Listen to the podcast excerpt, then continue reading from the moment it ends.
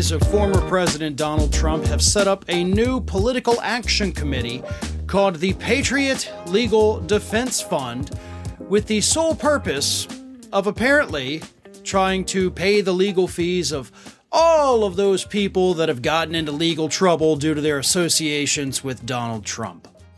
Now, this Patriot Legal Defense Fund cannot pay for Donald Trump's legal fees. You know, doesn't matter for him though, because he's taking that money out of his other political action committee. No, no, no. This one is just for everybody else. And due to the nature under which this political action committee was created, it is allowed to accept unlimited donations from individuals, from corporations, and if those people who give money are willing to pay a 35% excise tax on what they donate, their names do not have to be disclosed, which means we may not ever know who is actually giving money to the legal defenses of people who could be potential witnesses against Donald Trump. That's the whole point of this, folks. That's why this thing exists. It's not because, oh, Donald Trump deep down in his heart wants to take care of these people. It is an attempt to pay off these people who could very easily say, you know what, I, I don't want to be in legal trouble. I'm going to flip on Trump. They think that by providing these people with this information, or excuse me, with this financial help, they won't turn and give all the information they have against Trump to prosecutors. Now, this is obviously not the first time that we have seen this happen. We have seen Donald Trump's group pay the legal fees of certain individuals who were testifying last year in front of the January 6th Select Committee.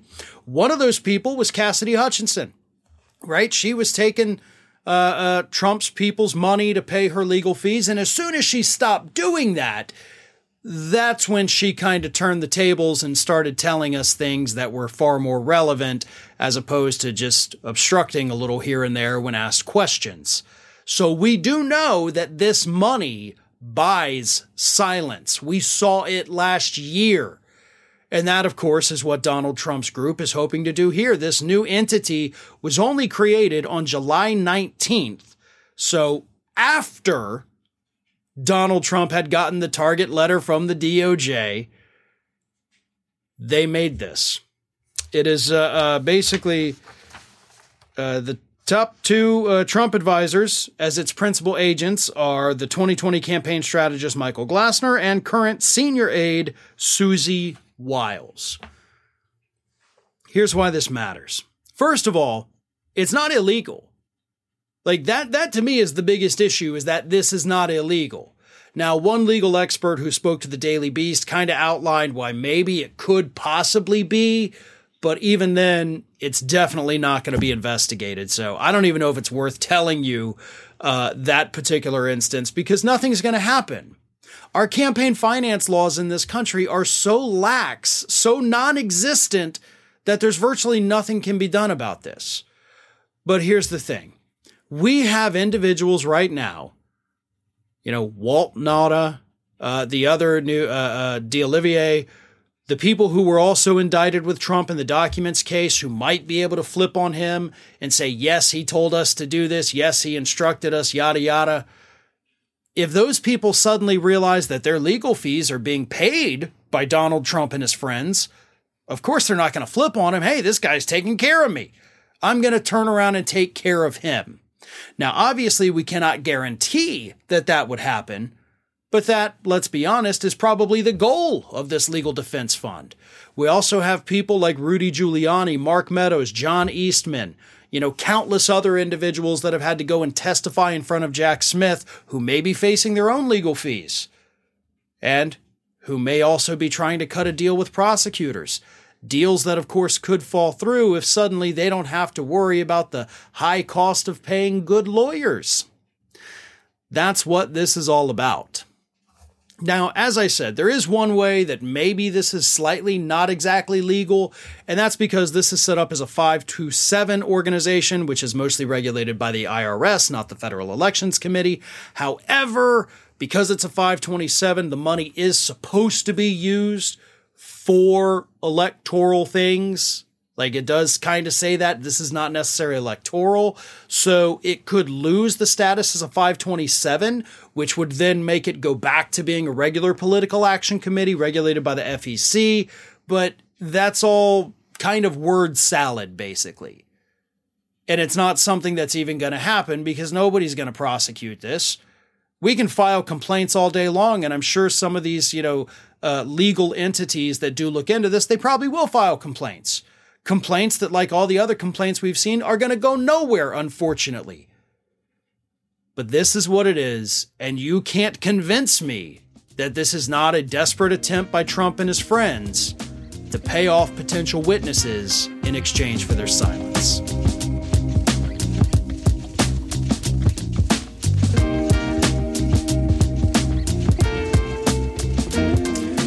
Willis, the Fulton County District Attorney that is going to be indicting Donald Trump in probably a week or so, revealed this week some of the hate mail and the threats that she is receiving from Trump supporters.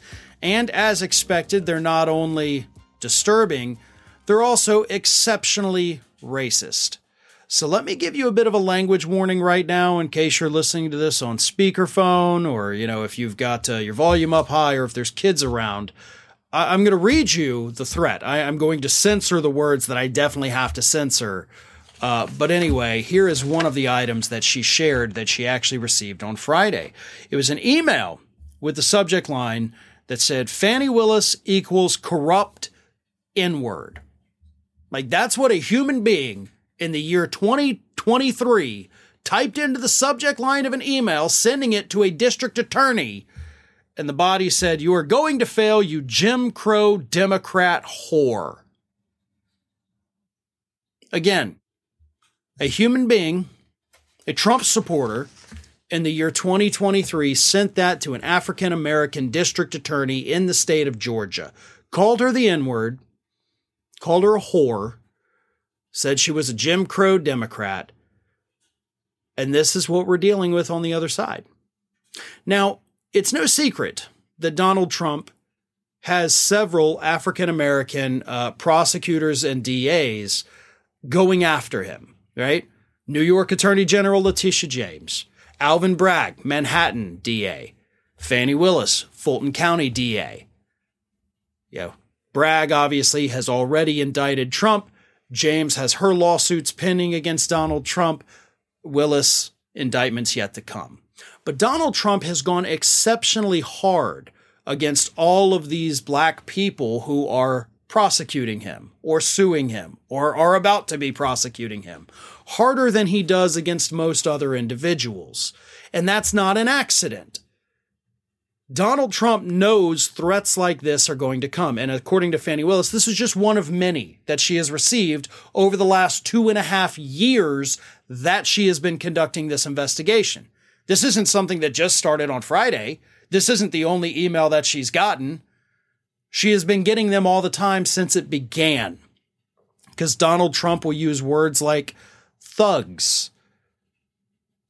And thug for Republican is basically a code word for black person.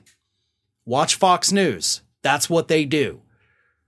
That's why they like to bring up Chicago with a with a large black population. They talk about the thugs in Chicago.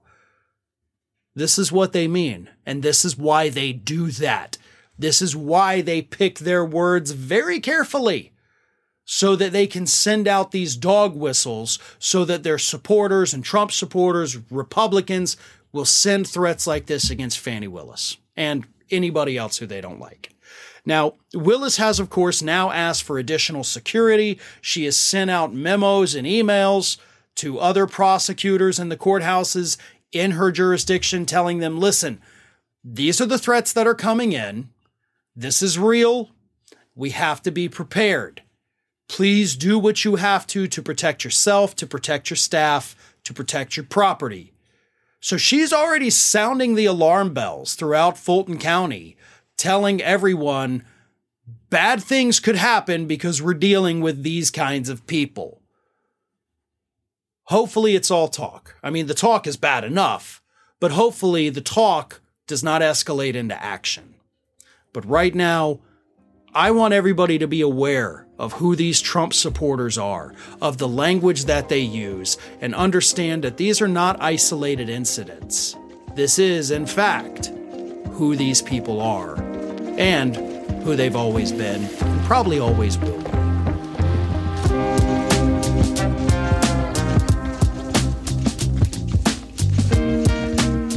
Well, Republicans held another hearing about Hunter Biden on Monday that was a complete and total flop.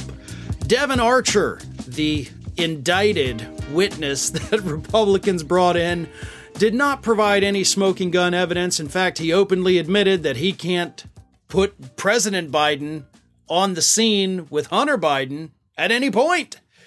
So, oopsie doo, another failure by Republicans. And even though some Republicans have openly admitted, yeah, didn't kind of get what we thought out of that, other Republicans have been like, nope, totally proved everything we wanted. Oh, we're, we're so close now. And one of those people, of course, is Donald Trump. So after the dust settled on Monday, Donald Trump got on Truth Social and said this Wow, crooked Joe Biden was on dozens of calls with Hunter's business associates.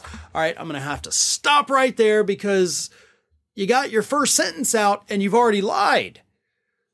Devon Archer clearly said during his testimony that he has no evidence to suggest that President Biden was on any of those calls. There is nothing to support that claim. He literally said there's nothing to support that.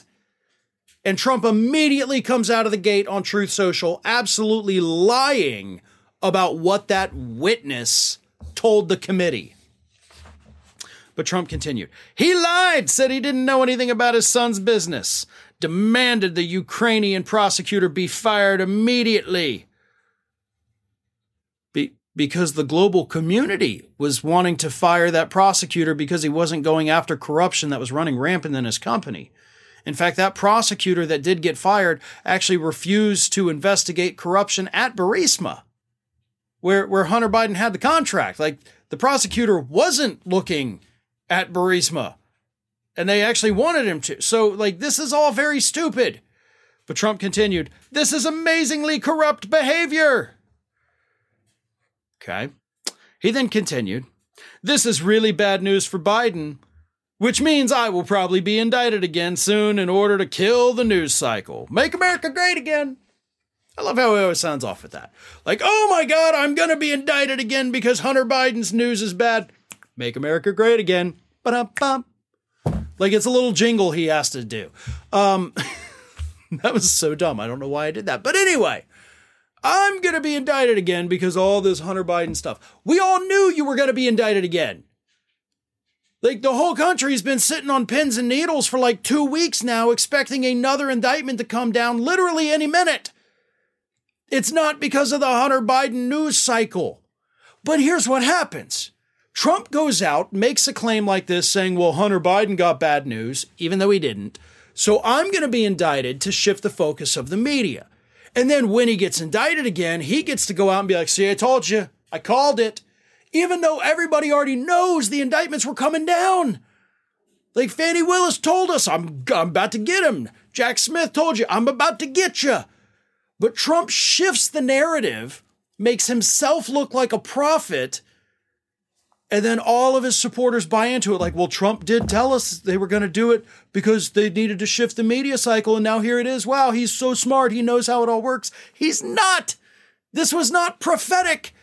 You didn't need to be a psychic to know that he was going to be indicted again. They've all been telling us they were going to indict him again. That's what's maddening about this.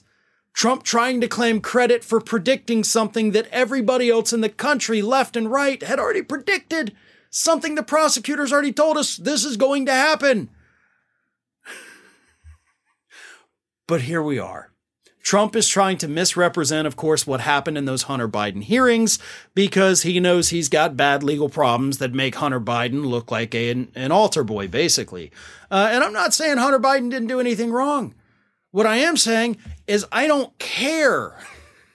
I'm not saying he should get away with it. If Hunter Biden broke the law, prosecute him.